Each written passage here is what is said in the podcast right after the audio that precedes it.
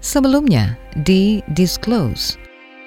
Dan selanjutnya sesuai dengan tatip kami akan menanyakan kepada setiap fraksi atau seluruh fraksi apakah rancangan Undang-Undang Nomor 1 Tahun 74 tentang perkawinan dapat disetujui untuk disahkan jadi undang-undang. Setuju ya? Baik. Undang-Undang Perkawinan tahun 1974 yang usianya hampir setengah abad akhirnya direvisi. Semua ini terwujud lewat perjuangan Rasminah dan dua penyintas kawin anak lainnya di Mahkamah Konstitusi. Setelah revisi aturan, maka perempuan dan laki-laki kini baru bisa menikah di usia 19 tahun. Saya Malika dan kamu sedang mendengarkan Disclose dari KBR.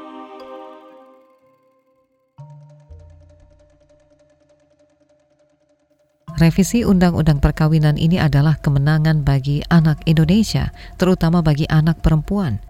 Tapi apakah ini lantas menyetop kasus kawin anak? Ya, yang masih main gitu teh, yang sekolah gitu. Tapi dah ku mama gaknya. Gimana kata mama? Udah lama nggak sekolah, kan mau ngapain lagi? Terus mau sekolah juga malu ketemu sama teman-teman jadi ya mau gimana lagi, udah nikah aja gitu.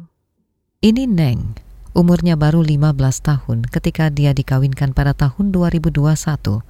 Ini artinya Neng kawin hanya dua tahun setelah Undang-Undang Perkawinan direvisi. Dan Neng bukan satu-satunya. Koalisi Perempuan Indonesia KPI mencatat jumlah permohonan kawin anak lewat jalur dispensasi atau pengecualian justru naik sepanjang tahun 2020. Kenaikannya sampai tiga kali lipat dibandingkan jumlah permohonan kawin anak pada tahun 2017. Badan Peradilan Agama Mahkamah Agung mencatat ada 34 ribu permohonan dispensasi kawin anak tahun 2020 33 ribu di antaranya dikabulkan. Kenapa bisa terjadi? Apa yang salah? Gak enak saya teh ceritanya. Iya sih teh tahu salah gitu, tapi kan niatnya mah baik gitu ya. Saya gitu niatnya bukan mau gimana-gimana sama Neng, tapi emang niatnya mau nikahin aja. Neng baik saya dan saya suka gitu. Di episode Disclose kali ini saya ingin memperkenalkan salah satu anggota tim kami, Dwi Renjani. Ketika kami memutuskan menggarap liputan soal kawin anak, kami mencari data, cerita, riset dari berbagai penjuru Indonesia. Tapi Dwi tak perlu mencari jauh-jauh. Dwi lah yang menemukan Neng, anak perempuan usia 15 tahun yang kawin pada tahun 2021. Ini cerita pertemuan Dwi dan Neng. Waktu itu sebetulnya saya nggak sengaja dapat informasi ini. Jadi saya punya bibi di Kabupaten Bandung, Jawa Barat. Bibi saya cerita kalau ada tetangganya yang baru kawin. Umurnya baru 15 tahun. Wah, kok bisa? Gitu pikir saya. Lalu saya kirim WhatsApp lah ke Neng. Ajak kenalan, sekaligus minta dia cerita soal kisahnya. Setelah kirim kok nggak dapat balasan juga. Waktu itu nunggu sampai lima hari lah buat dapat balasan Neng. Lima hari tunggu, nggak ada kabar. Ah, pasti Neng nggak mau nih. Tapi kok tiba-tiba ada WhatsApp masuk dari Neng. Awalnya Neng nggak mau, ragu-ragu katanya. Saya masih berusaha meyakinkan Neng. Saya telepon sampai beberapa kali. Saya telepon juga ke AA, suaminya Neng, seorang pekerja konstruksi yang sedang bertugas di pulau lain. Sampai akhirnya Iya teh, boleh kata Neng. Sudah dapat izin dari AA katanya. Kami sepakat untuk bertemu pada Desember 2021. Saya menawarkan diri untuk menjemput di rumahnya, tapi Neng menolak. Dia memilih tempat pertemuan lain yang agak jauh dari rumahnya. Rupanya ini sengaja supaya orang tuanya nggak tahu kalau Neng ketemu saya buat cerita soal perkawinannya dengan AA. Jadilah kami bertemu di warung baso.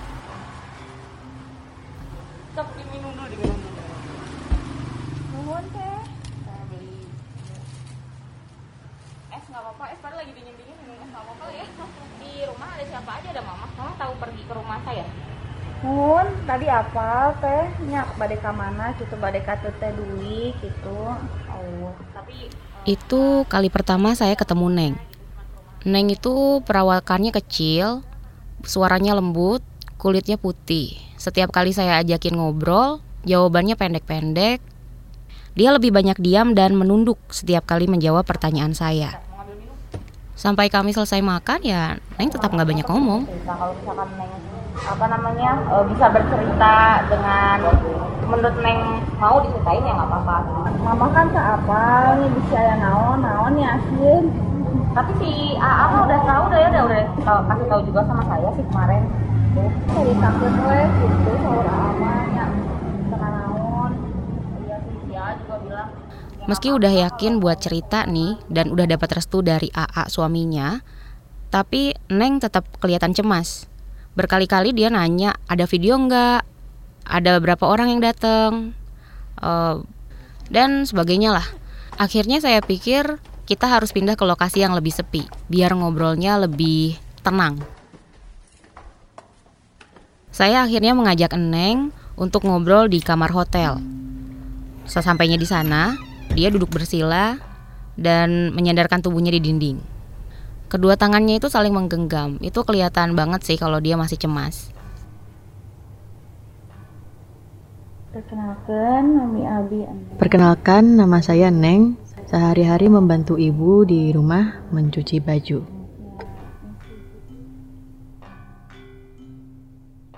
Kepada saya Neng bercerita, hidupnya tak jauh-jauh dari urusan domestik. Cuci baju, masak, beres-beres rumah, sesekali terima orderan dari tetangga buat cuci baju.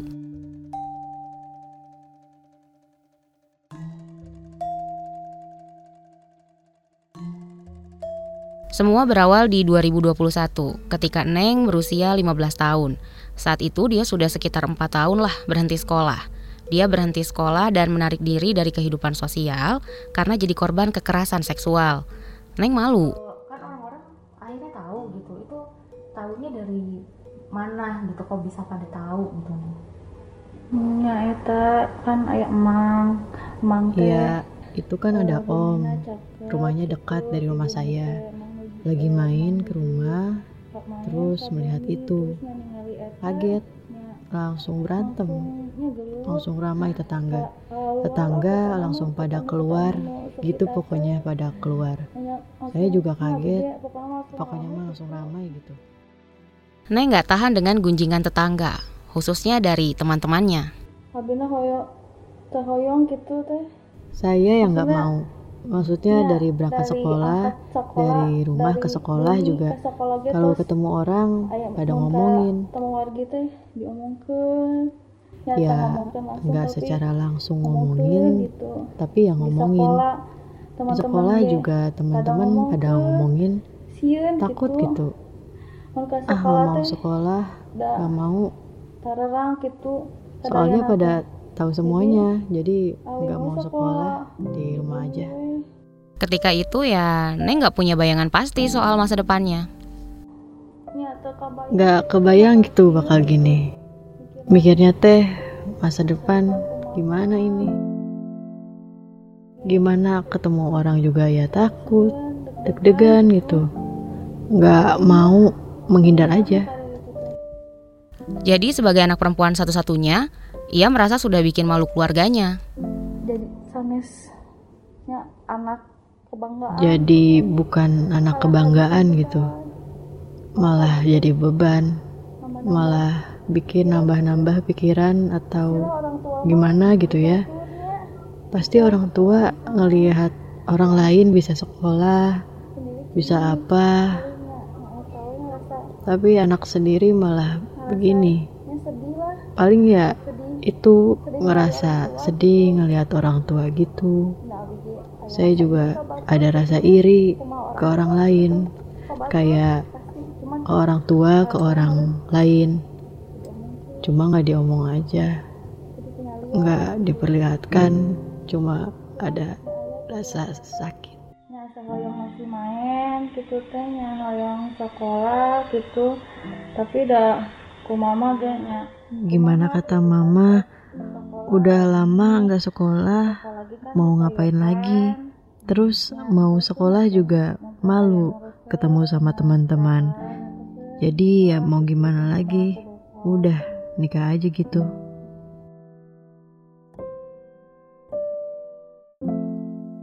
Ibu Neng lantas memperkenalkan dia dengan AA.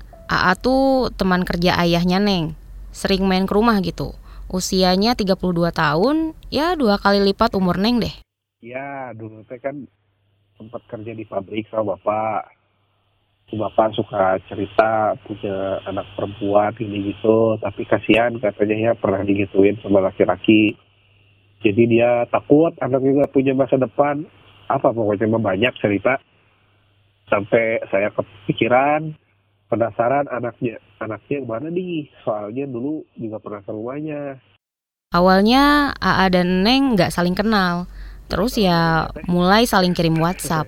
nah awalnya saya juga nganggap si Neng teh kayak ada ya weh, umurnya kan jauh pisan ya. Pengen bantu juga dia bisa sekolah gitu. Tapi Nengnya udah nggak mau. Ya dari situ saya teh kayak pengen jagain tapi nggak bisa ada bukan siapa-siapa ya terus ya lama-lama kan jadi tahu ya pengen gimana di rumah. Nah suka SMS atau WhatsApp gitu. Lama-lama ya saya saya suka gitu anaknya nggak aneh-aneh. Soleh pang-pang nama teh. Raji gajinya bagus lembut gitu maksudnya ya. Perempuan perempuan baik-baik lah di mata saya jadi.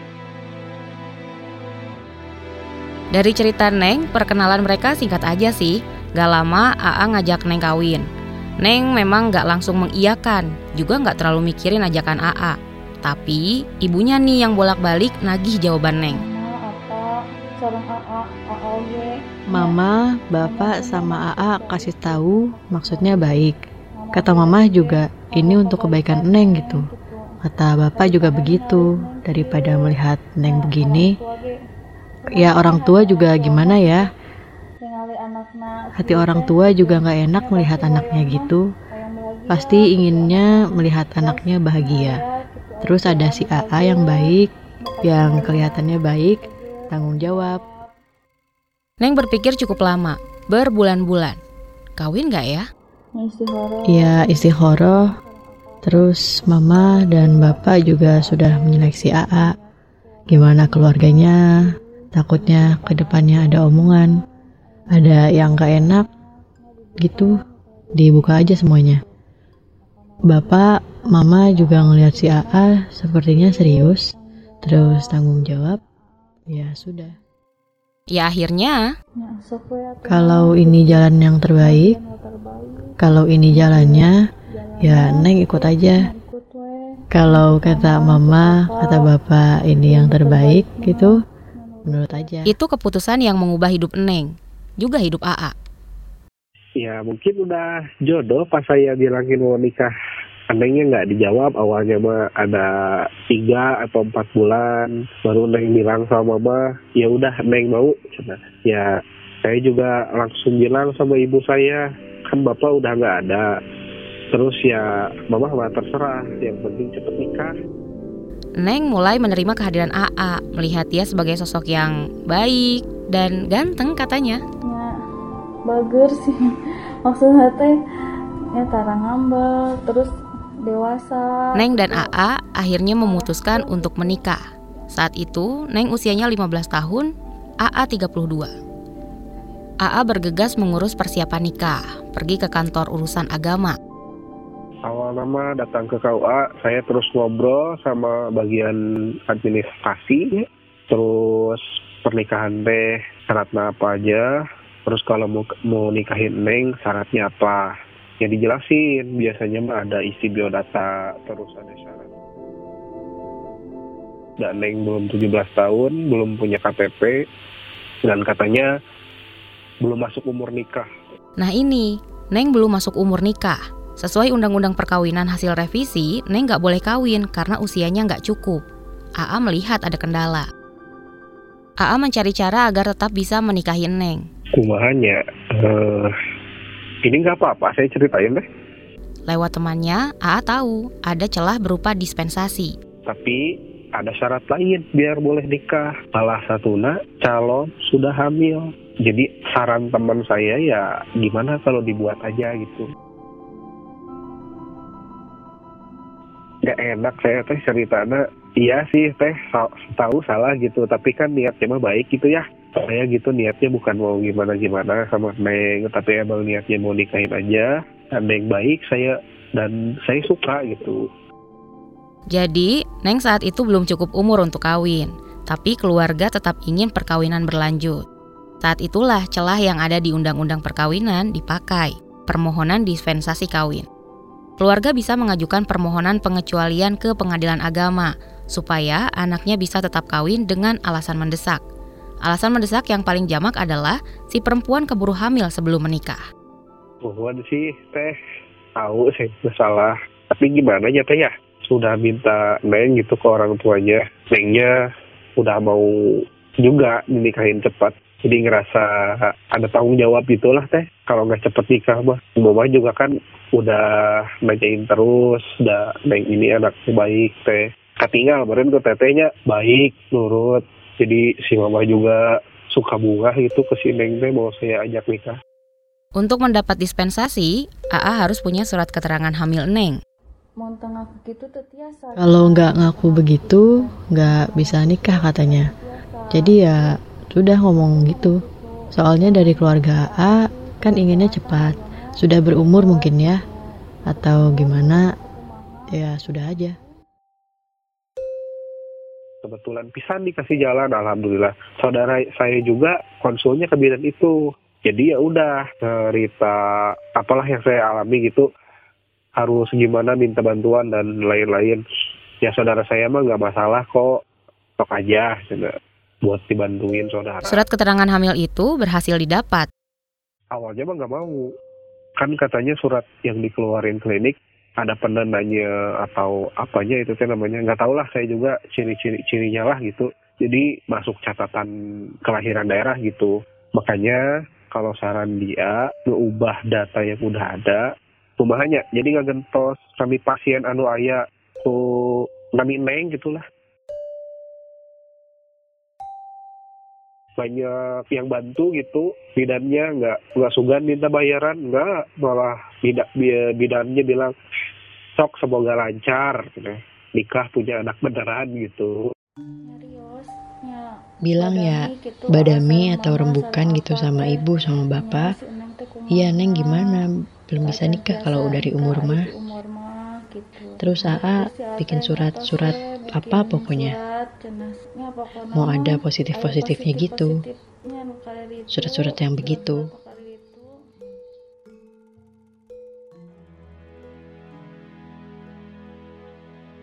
Berbekal surat kehamilan, orang tua Neng mengajukan permohonan dispensasi kawin ke pengadilan agama. Selagi menunggu panggilan sidang, AA merasa cemas. Saya udah gempur itu dan mikiran hanya kalau ketahuan gimana kalau nggak lolos persyaratan kasihan atau si Neng udah saya janjiin nikah gitu nggak bisa tidur ya mikirin tapi dua hari kemudian alhamdulillah dipanggil terus disuruh datang sama calon wawancara buat wawancara sama sidang Wah, jadi berbekal surat keterangan hamil yang dipalsukan, terjadilah sidang dispensasi kawin di pengadilan agama ya. Padahal revisi undang-undang perkawinan ini sejatinya ingin mencegah perkawinan anak. Ini kok bisa lolos begitu saja dengan mudah ya Dwi? Sebetulnya masih ada kesempatan untuk menggagalkan kawin anak, ya oleh hakim pengadilan agama. Jadi, ketika anak tidak cukup umur untuk kawin, proses akan digeser ke pengadilan agama – di situ, hakim bekerja dengan mengacu pada aturan yang baru setelah ada revisi Undang-Undang Perkawinan. Aturan itu judulnya Peraturan Mahkamah Agung atau PERMA, pedoman mengadili permohonan dispensasi kawin. Oke, jadi ada perma tentang pedoman mengadili permohonan dispensasi kawin. Loh, ini bagus dong ya? Bagus banget. Perma ini panjangnya 15 halaman. Isinya macam-macam ada soal tata cara hakim memeriksa perkara. Aturannya menyebut si anak yang akan dikawinkan harus hadir di sidang. Maksudnya sih supaya hakim ada kesempatan buat kasih nasihat dan menjelaskan risiko perkawinan bagi anak. Dan kalau setelah tiga kali sidang si anak tidak hadir juga, maka hakim boleh menolak permohonan dispensasi kawin. Hakim bahkan bisa juga meminta keterangan anak tanpa kehadiran orang tua, supaya anak bisa bebas cerita dan tidak di bawah tekanan gitu ya. Wah, ini sih bagus banget loh sebetulnya. Ya bagus kalau dilaksanakan.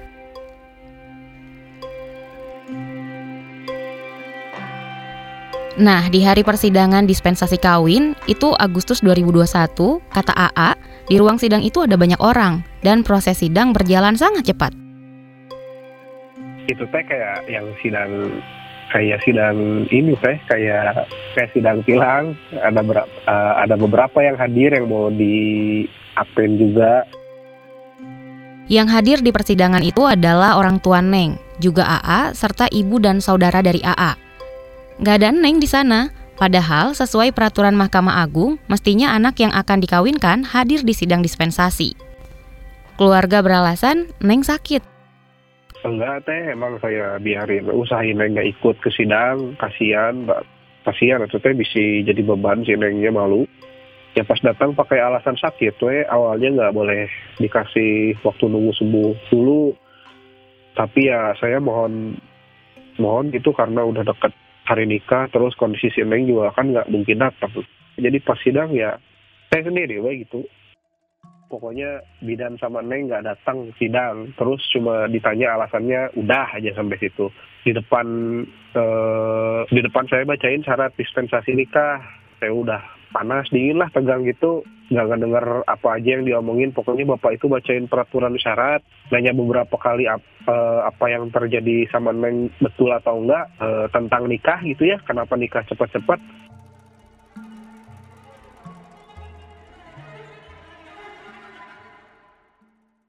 Kira-kira setengah jam lah sidang selesai.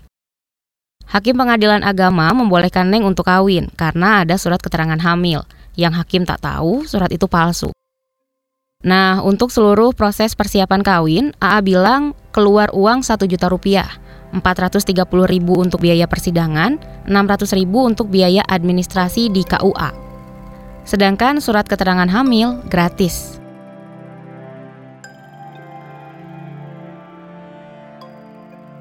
Setelah mendapat dispensasi, hari berikutnya AA mengurus perkawinan ke KUA Neng dan AA mengurus dokumen dan akhirnya menggelar ijab kabul di masjid terdekat.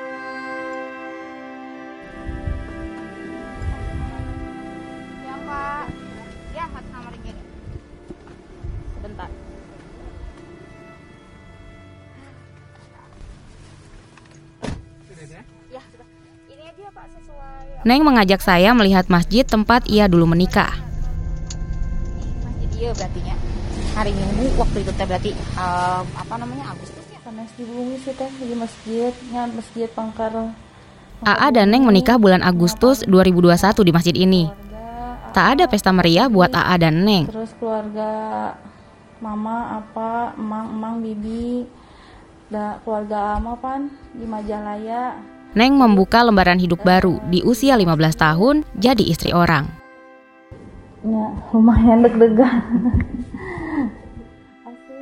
lumayan deg-degan pas awal malu ya ya kayak orang asing gitu siapa tapi ya dikasih tahu sama A pelan-pelan ngobrol ajak ngapain gitu ngobrol biar cair suasana saat teman-temannya ke sekolah, bermain, belajar, ia di rumah mengurus suami. Pagi-pagi paling kalau ada cucian, mencuci sama ibu. Siang paling di rumah masak, beres-beres, sehari-hari gitu aja. Kalau AA lagi di rumah ya paling nemenin AA gitu. Sudah sih, paling beres-beres di sekitar rumah. Neng mengubur cita-citanya jadi perawat. Ya, pengen banget sekolah. Lihat orang yang seumuran sekolah, udah main. Ya saya mungkin jalannya gini, pengennya sekolah yang tinggi kayak orang lain. Pengennya menggapai cita-cita. Tapi ya kata A dan Mama gimana lagi ya? Sabar aja udah jalannya begini Sesekali, ingatan akan kekerasan seksual yang pernah dialami Neng muncul, tapi Neng memilih untuk tidak cerita kepada siapa pun. kadang mimpi sih. Kadang suka ke bawah mimpi jadi bangun kepikiran lagi. Padahal inginnya sih nggak kepikiran. Tapi nggak tahu sekali-kali datang ke mimpi gitu. Paling gitu inginnya udah gitu tapi harus gimana? Kalau bisa hilang dengan minum obat tapi kan nggak ada gitu. Jadi ya kadang sebelum tidur sholat dulu. Ya gimana? Tapi ya sesekali nggak tahu trauma apa. Nggak tahu lah pokoknya gitu. Ya itu kejadian di rumah. Pengen lari jadi kayak kembali lagi ke kejadian itu. Saat saya menemui Neng dan mendengar ceritanya, Neng rupanya sedang hamil. Kali ini betulan hamil. Kan telat terus bilang sama AA bilang sama mama kalau ada apa-apa kan pasti bilang ke mama. Terus kata mama tes aja. Terus tes pakai tes pack. Mau ke bidan nanti aja. Katanya akhir bulan aja sama AA takut? Usia kandungannya sudah 8 minggu. Muntah-muntah mah katanya teh biasa ambil muda ke apa tapi tapi ayam yang kurang darah katanya jadi mualnya teh jadi parah pisan. Sampai susah makan dia mah. Jadi sama sama bidan teh diminta minum obat vitamin. Dah warna tuh warna-warni gitu dah. Sama jalan-jalan sama jalan-jalan. Tapi nggak boleh nyuci. Si Neng kan waktu itu masih nerima cucian. Saya bertanya sama Neng ingin punya anak laki-laki atau perempuan? Neng bilang dia lebih ingin anak laki-laki. Takut kalau punya anak perempuan kata dia. Takut nggak bisa menjaganya. Semoga aja sama si AA bisa langgeng ya. Bahagia punya putra-putri. Inginnya begitu kalau punya putra atau putri. Semoga bisa sekolah yang tinggi. Semoga bisa menggapai cita-citanya gitu. Sehat sekeluarga, ya pokoknya bahagia gitu. Neng berupaya menata kembali hidupnya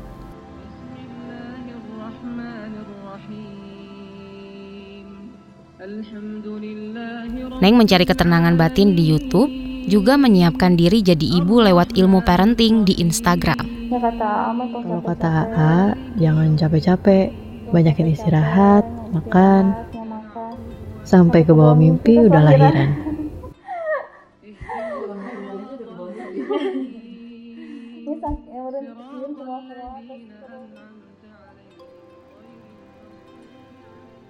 Neng merasa tak punya banyak pilihan setelah jadi korban kekerasan seksual.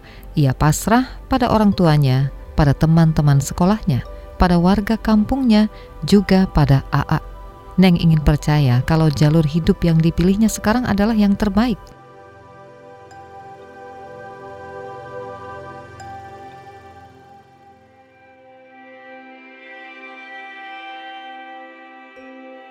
Selanjutnya, di Disclose, kita bertemu Ida. Ngobrol-ngobrol sama kamu. Ngobrol naon atui bisa hirup aku. Bisa hirup aku mah menyedihkan, tidak inspiratif. Ida adalah orang tua tunggal yang juga ingin hidup anaknya bahagia dan karenanya ia meminta anaknya kawin saja. Alhamdulillah ay calon nama ayah sih gitu. Terus pas kena ada mengizinkan rencang, mengizinkan ada itu ah tetangga lah tetangga rumah gitu bala lager terus dua lagi guys kerja. Jadi aku tuh bilang gitu sama mereka so kalau mau misalnya hayang kasih neng asal kerja weh nu bener gitu. Tenan naon jadi calon nama nah ya